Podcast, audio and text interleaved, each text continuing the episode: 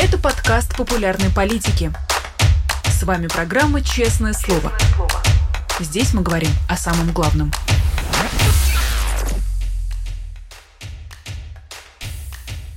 Друзья, всем здравствуйте! Вы смотрите канал «Популярная политика». Это программа «Честное слово». Меня зовут Александр Макашенец. Ну и как пришли, не забудьте поставить лайк, не забудьте писать комментарии. И если смотрите в онлайне, можете задавать вопрос, вопросы в чате. Не забывайте про суперчат, где можете задавать платные вопросы. Их обязательно задам нашему сегодняшнему гостю.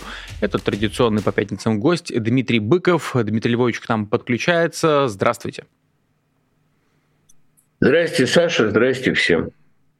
Дмитрий Львович, ну, э, опять же, я сейчас хотел бы пройтись по каким-то новостям, которые накопились за неделю, и, может быть, э, будет несколько лирических отступлений для того, чтобы у нас э, эфир немножко разнообразился. Хочу начать с последних новостей. Так, троих адвокатов Алексея Навального после обысков задержали как подозреваемых. Им грозит статья об экстремизме.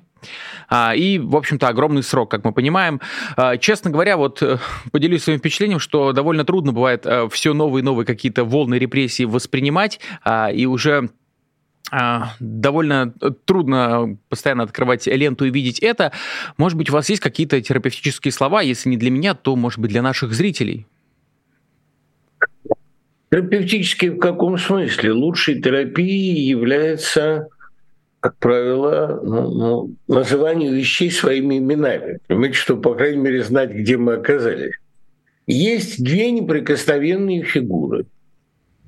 Одна адвокат, вторую вы мне, кстати, легко назовете.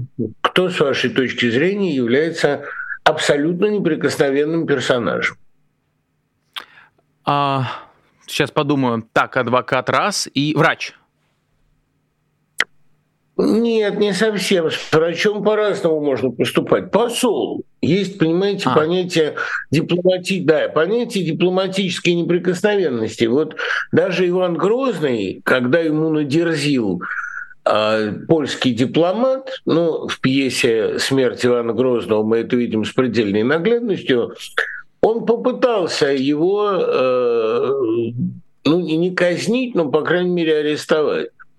А нельзя, посла арестовать не можно, отвечает ему поляк.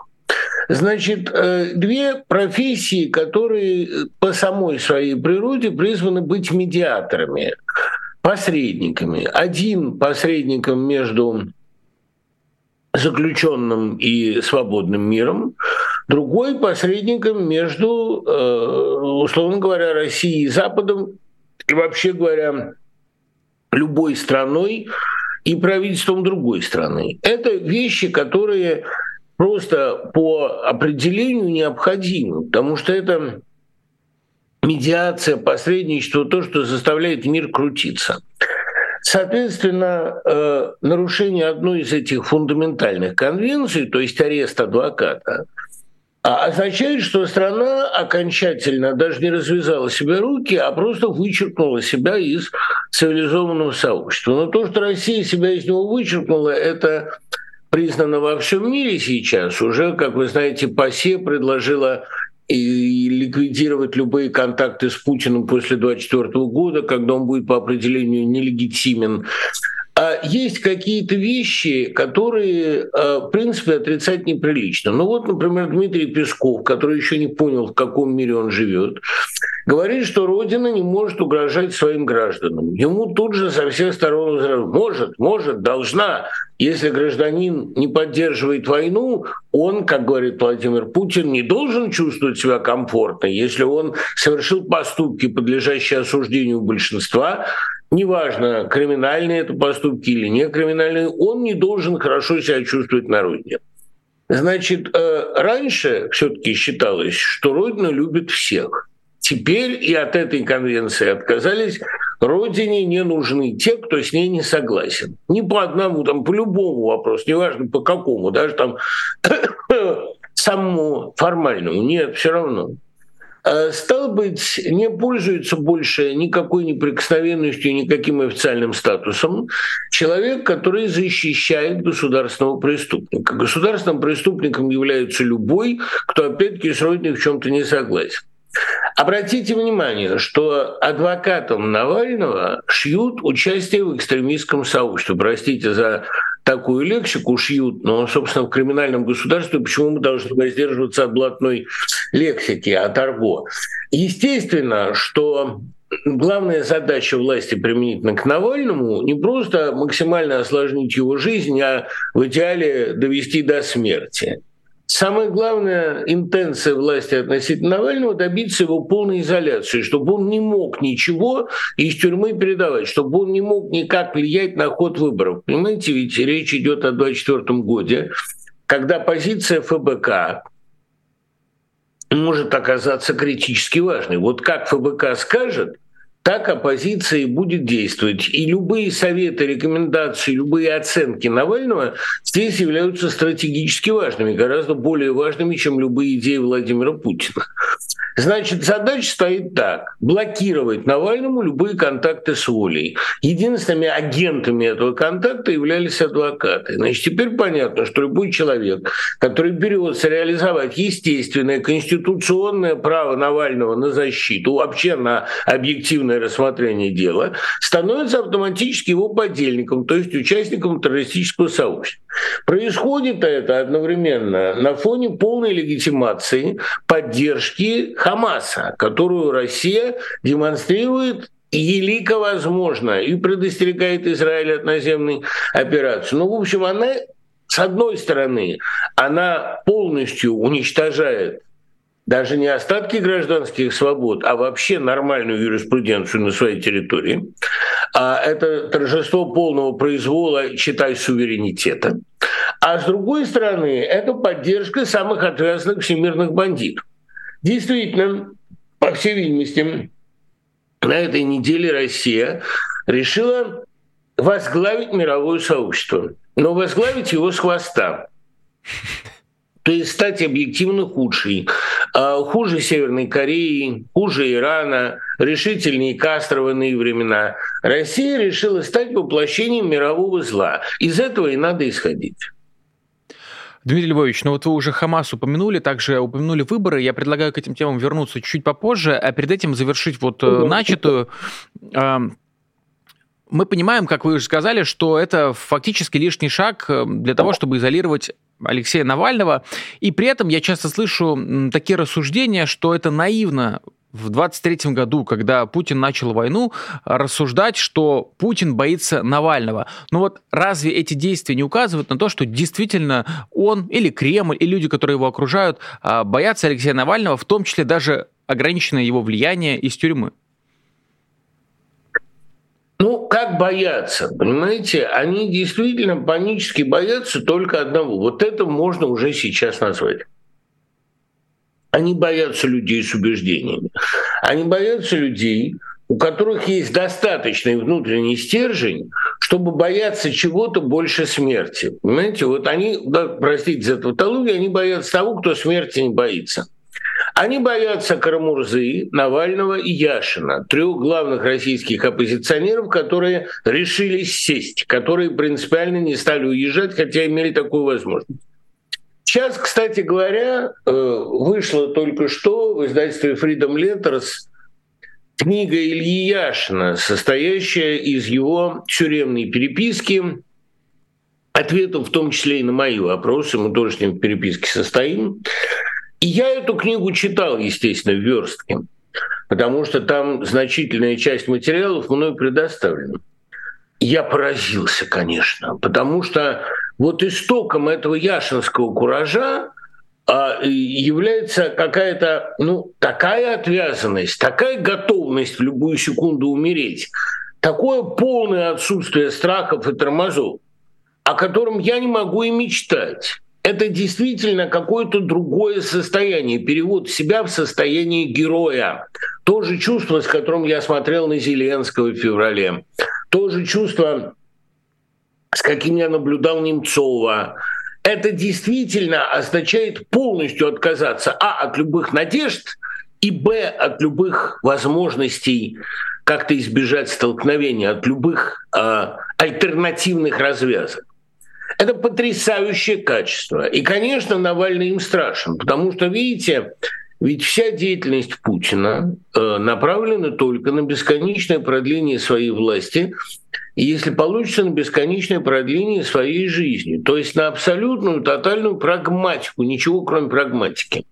И тут мы вдруг видим людей, для которых эта прагматика не существует вообще, которые не ищут никаких бонусов. Мы, кстати говоря, прекрасно понимаем, что даже после Путина э, в условиях практически неизбежной смуты, шансы э, Яшина или Карамурзы войти во власть довольно призрачны.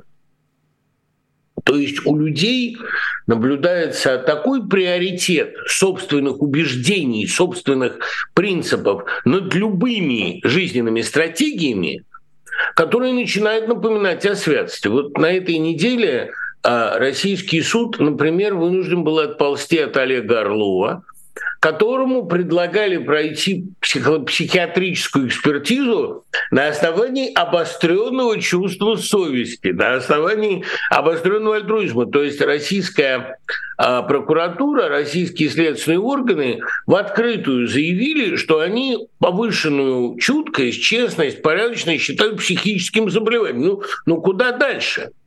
Тут вопрос, собственно, в одном. Когда страна по всем направлениям, на всех фронтах так демонстрирует свою сатанинскую природу, свою сатанинскую присягу, свою готовность следовать до конца мировому злу и целовать его под хвост, вот тут вопрос, а что может делать с ней мировое сообщество? Ну, дьявол открыл лицо, он открыл его в Израиле, то, что продемонстрировал Хамас – это явный сатанизм.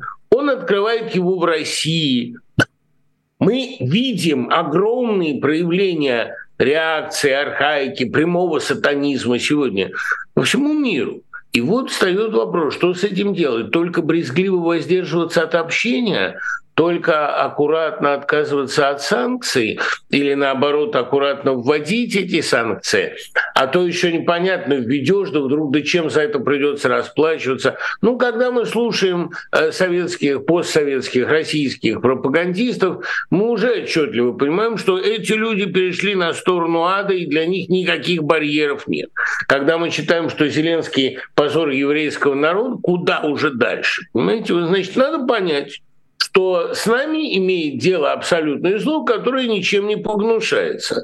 Вопрос, следует ли брезгливо воздерживаться от общения с ним, пока оно не пришло на твой порог, или следует принимать какие-то превентивные меры, как-то самоорганизовываться. В любом случае надо понять, с чем мы имеем дело. Мы имеем дело не с искренним заблуждением, не с невежеством, не с случайно плохо воспитанными людьми. Мы имеем дело с Вольдемортом, который собрался из своих крестажей, и лицо его полностью уже без носа над миром стоит. А вот дальше надо думать, есть у нас черты Гарри Поттера или нет. А, Дмитрий Львович, вот раз вы писали Илье Яшину, может быть, мы выйдем на такое решение для, в том числе, наших зрителей, что а, одним из Одна из форм терапии может быть написать политзаключенному. Вот э, Олег Навальный говорил, что когда ему писали, он всегда отвечал так, что сам как бы людей по ту сторону э, мотивировал.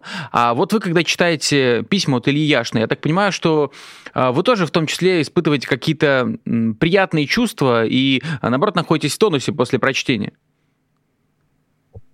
ну, как сказать, приятные чувства. Я испытываю главным образом угрызение совести. Потому что я не Яшин, я не такой. У меня есть другие абсолютно там э, понятные, по-своему оправданные приоритеты. Я должен, как мне представляется, работать, самореализовываться, мне совершенно не с чем садиться, и от меня на воле утешаю я себя гораздо больше проку. Любой, глядя на героя, испытывает не только восторг по поводу героя, но и испытывает определенное угрызение совести. А у меня, соответственно, есть чувство, что единственный вклад который, который я могу внести в это дело, это максимально подробно и публично рассказывать о герое. Сегодня героя пытаются замолчать. Я написал книгу о Зеленском, и это мой вклад в борьбу Украины.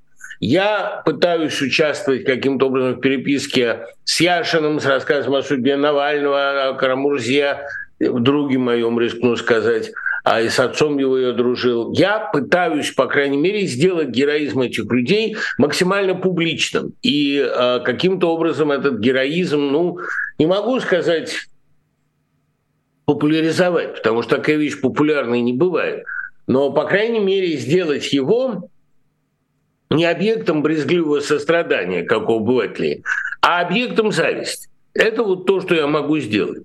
Но, а, понимаете, ведь у Гумилева Льва, мыслителя довольно спорного, была, по крайней мере, одна довольно любопытная догадка. Он, когда говорил о своей пресловутой пассионарности, ну, таком свойстве человека ставить принципы высшей жизни. Вот что такое пассионарность по определению?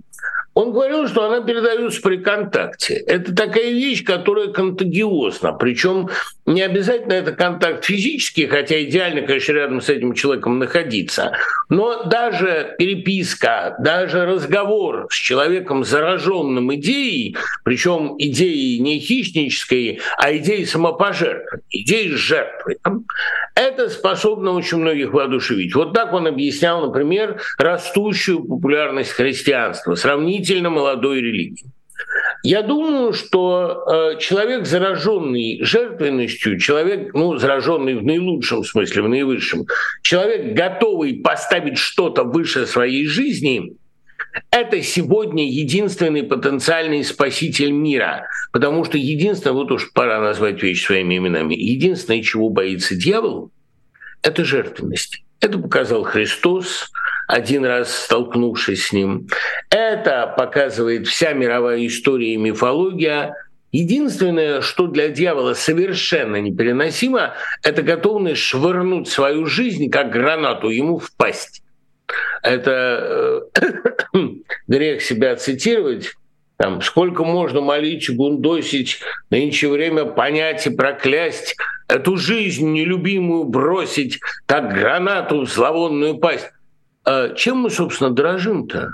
Что нам осталось от жизни? Это выживание жалкое, зловонное. И, конечно, на этом фоне любое участие в борьбе – это почетная, благородная, красивая участь. Вот именно на эту красоту участи, не на трагизм, не величие, на красоту, еще можно сегодня купить колеблющихся. Поэтому, мне кажется, готовность плюнуть на все и сказать, либо будет по-моему, либо не будет никак, это и есть самая важная сегодня черта. Дмитрий Львович, но между тем у пассионарности, насколько я знаю, очень часто любят говорить э, российские военные из какого-нибудь там Дешерга Русич, которые сейчас как раз воюют с Украиной. Они себя считают крайне пассионарными людьми и очень этим э, гордятся. Ну вот э, они же тоже, получается, пассионар? Ну, слушайте, трактовка пассионарности поклонниками и большими последователями Гумилева, тоже я об этом много раз писал, всегда была довольно примитивной. Они понимали пассионарность как невоспитанность. Ну вот плохое воспитание, маскулинное насилие, семейное насилие, хамство, класть ноги на стол. С их точки зрения это пассионарно. Нагибать слабых с их точки зрения пассионарно. Ну и вообще самоутверждать себя в качестве мачо – это такое пассионарное поведение. Это не так. Понимаете, можно спорить с Гумилевым, можно любить или не любить Гумилева. Его есть за что не любить, между нами говоря. Он, конечно, не строгий ученый, он фантаст. Но фантаст он талантливый, и кроме того, он все-таки, понимаете, норильский сиделец, человек, у которого некоторое понятие о правилах, пусть хотя бы и тюремных, блатных, но все-таки было, не говоря уже о том, что у него были прекрасные гены. С одной стороны, папа Николай Степанович Гумилев, с другой Анна Андреевна Ахматова. Поэтому Гумилев понимал пассионарность как высокую степень жертвенности, а не как высокую степень хамства.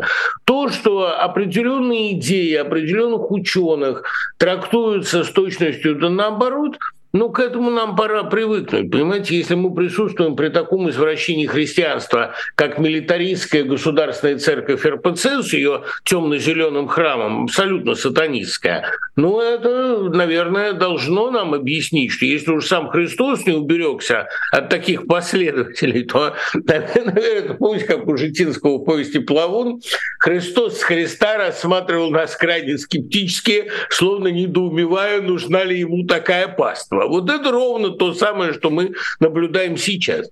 И когда мы смотрим на а, разнообразные извращения решительно всех идей, когда они попадают в поле российской государственности, что уж говорить о трудах Льва Николаевича Гумилева. Но э, пассионарность – это не то, что демонстрируют разнообразные нацисты, например. Это не то, что демонстрируют антисемиты. Это не то, что демонстрируют фанатики веры даже, потому что эти фанатики швыряются в основном чужими жизнями, а не своими, используют мирное население как живой щит, а это не пассионарно, это просто подло, хотя на ту же букву.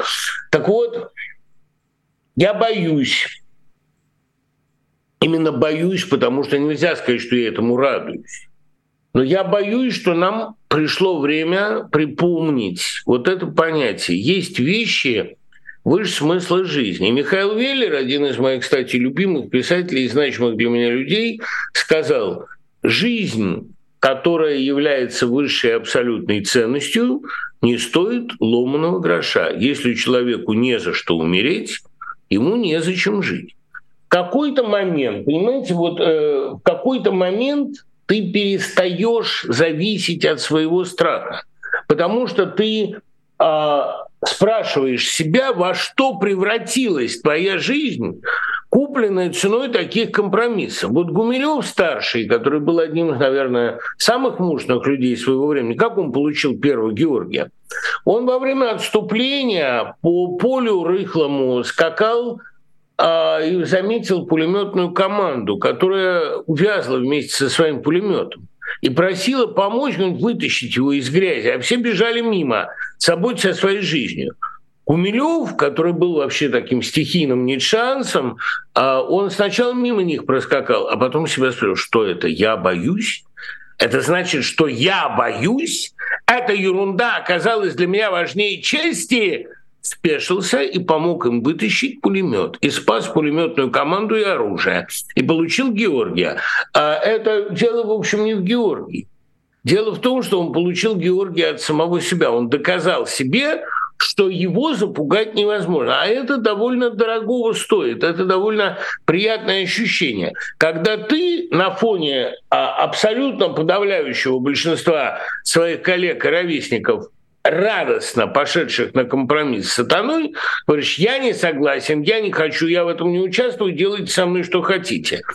И, кстати говоря, Овсянникова, которую попытались отравить в Европе, она показала нам, помните, эта женщина, которая вышла mm-hmm. с лозунгом э, антивоенным во время телевизионной программы, она показала, что это бонус довольно серьезный, возможность себя уважать в эпоху, когда все себя втаптывают в грязь. Это единственный бонус, которым можно соблазнить думающего человека. Ну, Дмитрий Львович, мы сейчас видим много кадров э, с очередями в, аэропорта, э, в аэропортах. Э, граждане Израиля возвращаются для того, чтобы воевать за свою страну.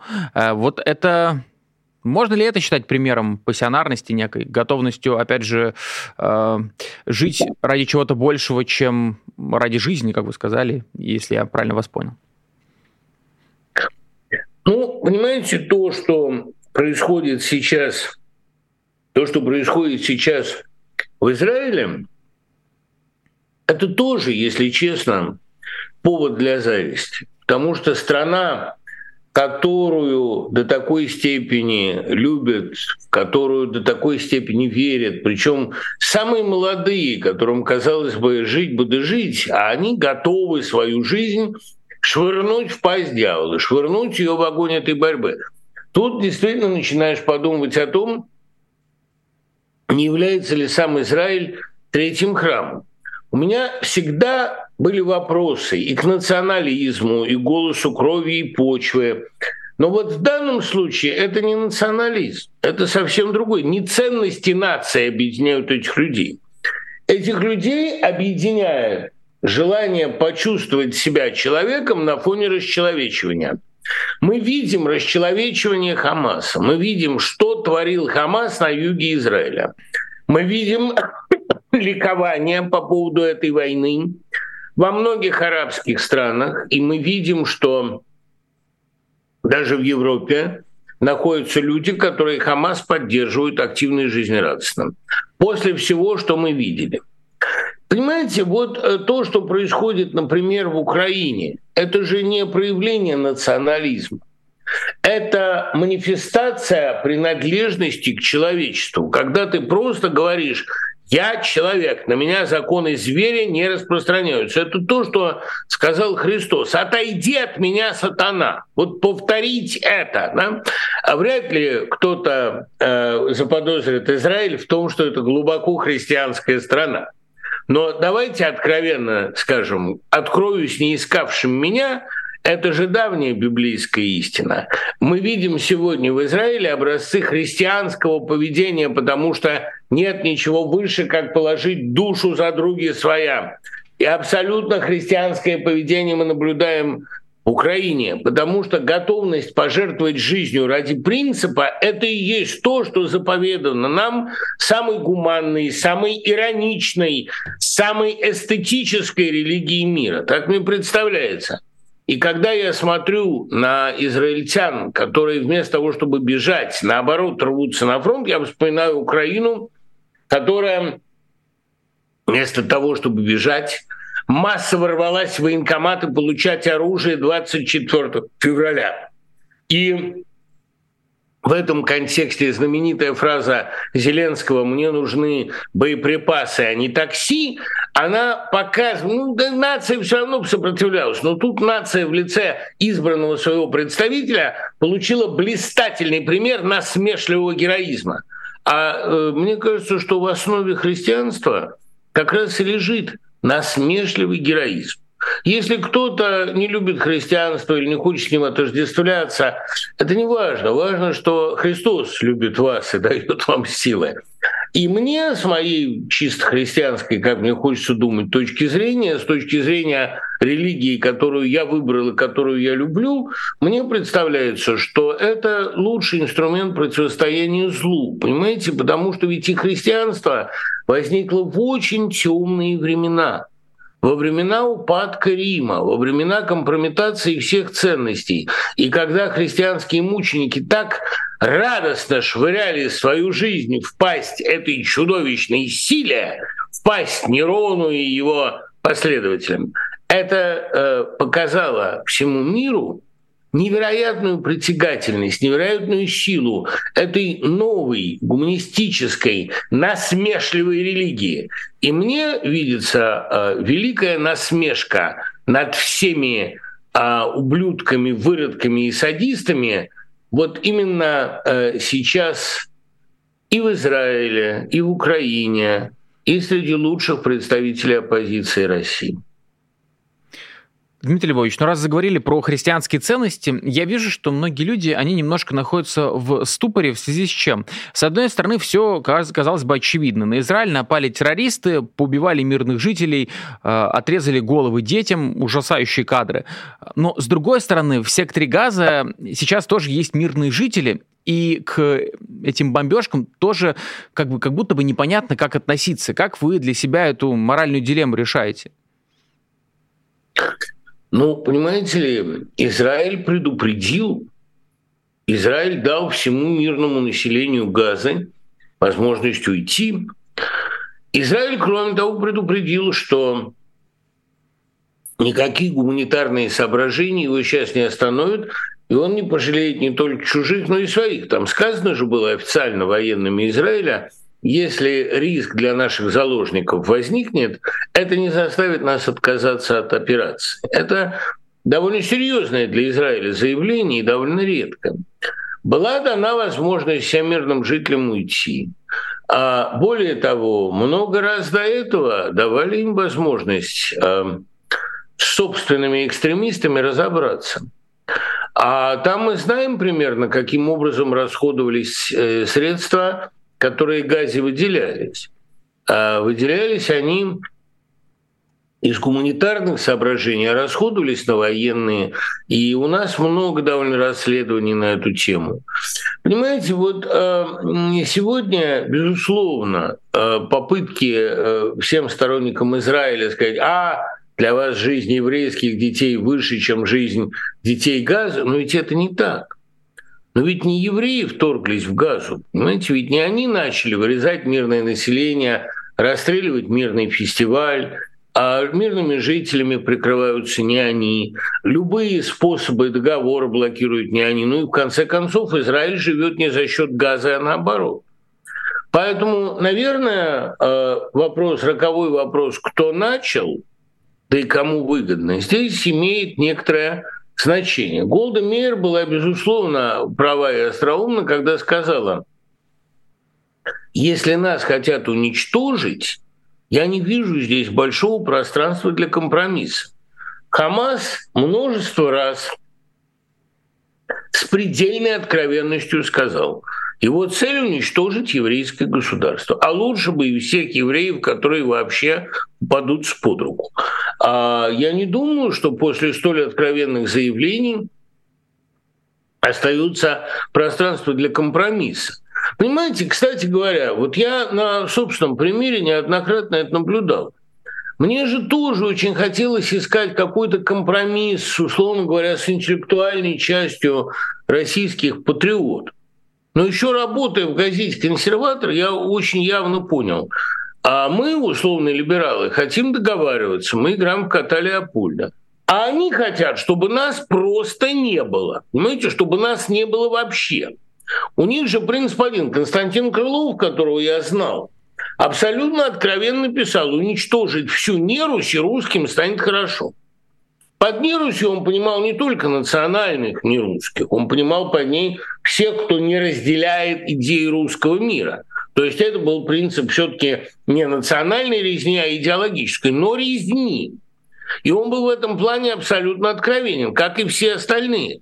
То есть тут нет пространства для компромисса. Мы хотим с ними договариваться, они хотят, чтобы нас не было. Ну хорошо, ребят, ну в какой-то момент, наверное, позволительно сказать, э, что мы отказываемся от компромиссных стратегий. Ну, сколько можно терпеть? Ведь мы же понимаете, что произошло. Российская интеллигенция сдала, полностью сдала страну а, ликующему невежеству, а, чудовищной ксенофобии, ну и садизму откровенному. А русскую церковь, а русскую власть сдали кровавой чекистской сатанистской секте, у которой нет никакого желания ни с кем договариваться. Образование, культуру, все прогрессивные стратегии сдали полностью людям, которые ориентированы на до, до Петровскую Русь.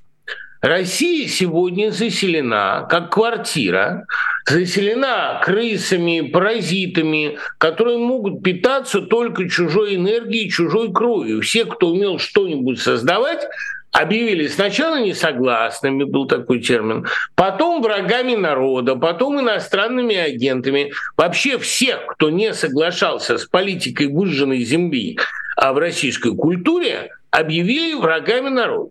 Ну, о чем мы говорим? Мы уже сдали Россию, самую большую в мире страну.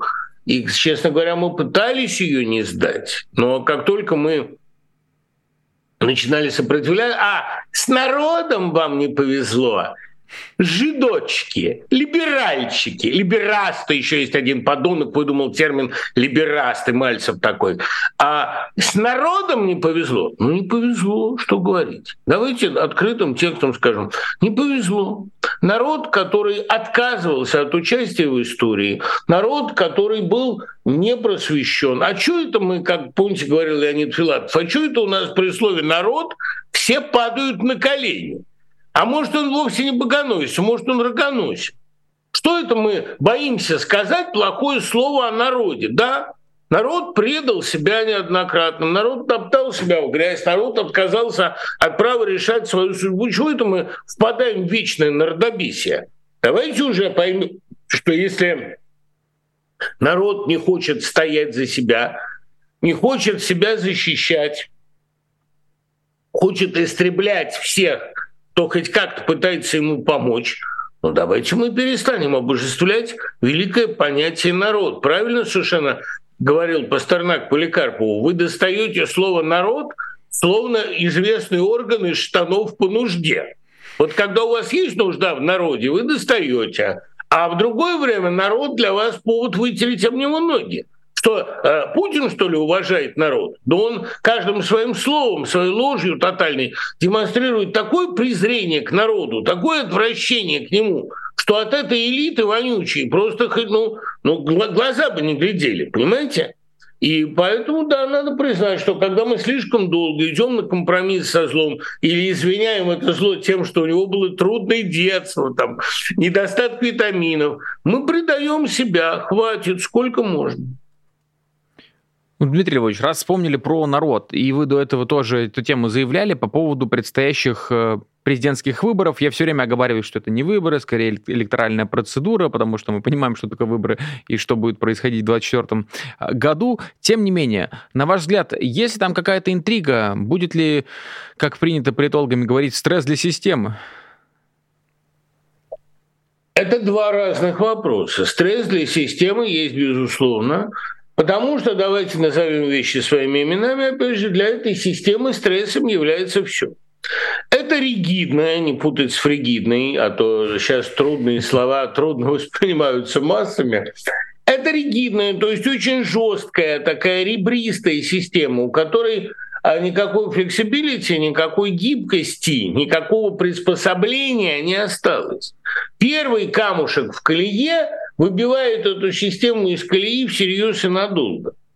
Соответственно, проблема выборов для этой системы, она фатальная. Вот для воюющей Украины она фатальной не была бы. И Украина выдержит эти выборы, хотя по своей конституции она их в военное время производить не должна. А Россия э, в ее как им кажется, гиперстабильном состоянии. Гиперстабильность – это ведь не более чем а, мертвечина, кладбищенский порядок, забетонированность всего. Конечно, для России это точка напряжения. И, конечно, как бы то ни было, прав Владимир Пастухов, говоря, что если нельзя участвовать в выборах, можно участвовать во флешмобе.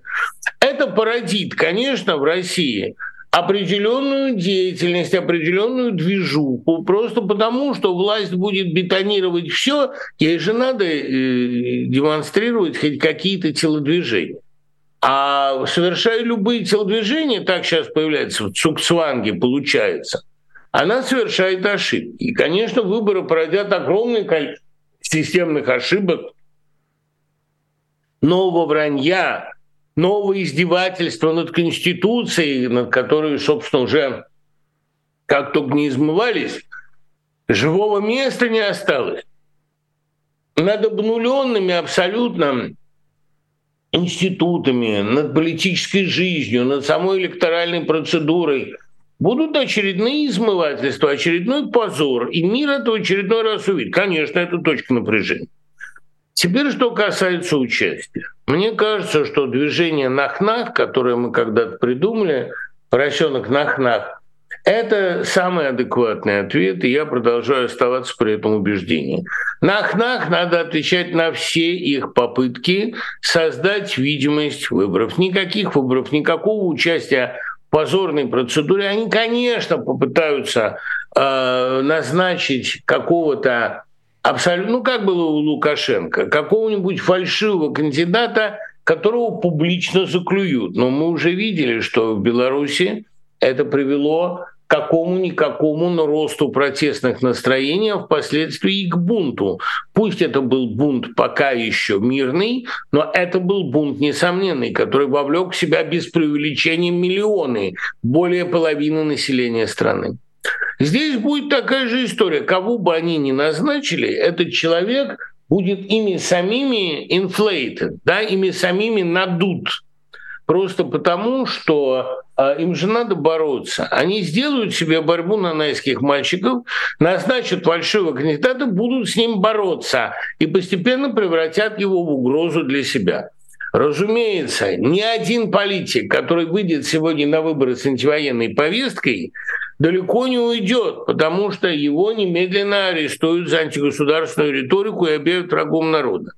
Но, понимаете, чем больше они на ровном месте создают себе проблем, на ровном, на выжженном, на вытоптанном месте российской политики, тем очевиднее для всего мира и, главное, для собственного населения, с чем мы имеем дело. Эти выборы, каков бы ни был их результат – будут Путиным триумфально проиграны, хотя он может их выиграть с результатом 99,9. Это легко, это не трудно. Он может 100% результат себе нарисовать. Он может нарисовать себе 146%.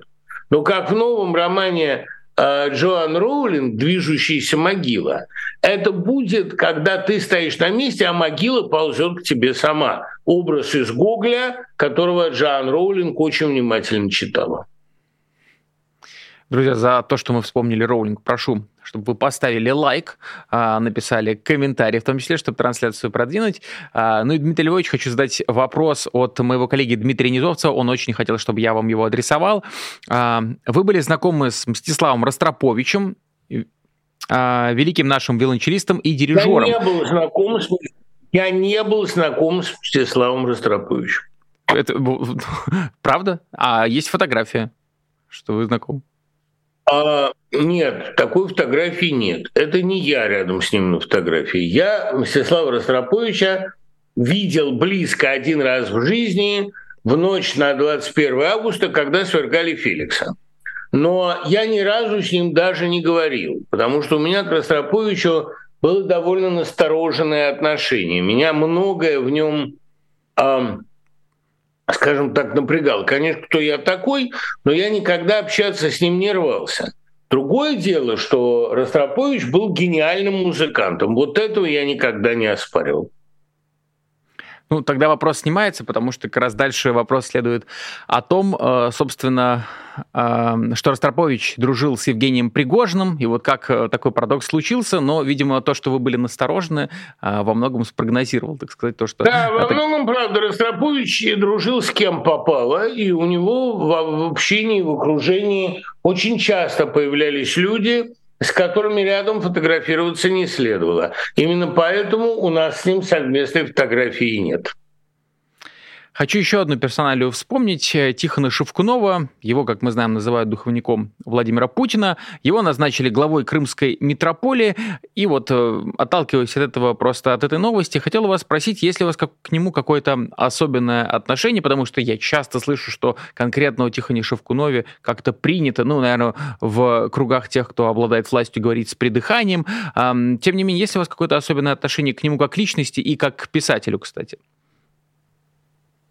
Вот с ним я один раз виделся, виделся, страшно сказать, в рюмочной Яцковича. Яцкович пригласил туда Шевкунова, они знакомые, и некоторое количество писателей обсуждалось какая-то возможность, ну, чего-то вроде религиозно-философских собраний Мережковского Египиус, но я ограничился вопросом об экуменизме, который меня действительно волновал, и я его спросил, как он относился к одному из церковных иерархов.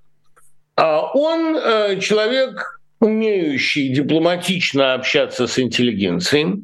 Он написал книгу «Не святые святые», которая, будучи, по-моему, абсолютно пуста смысле богословия довольно увлекательно, как массовая литература. Тихон Шевкунов, э, он, вот я бы сказал, он не митрополит, он метрополит. Его, конечно, гораздо больше интересует метрополия, империя, держава. Ну, условно говоря, э, его фильм «Византийский урок» довольно наглядно показывает, какой церковной партии он принадлежит.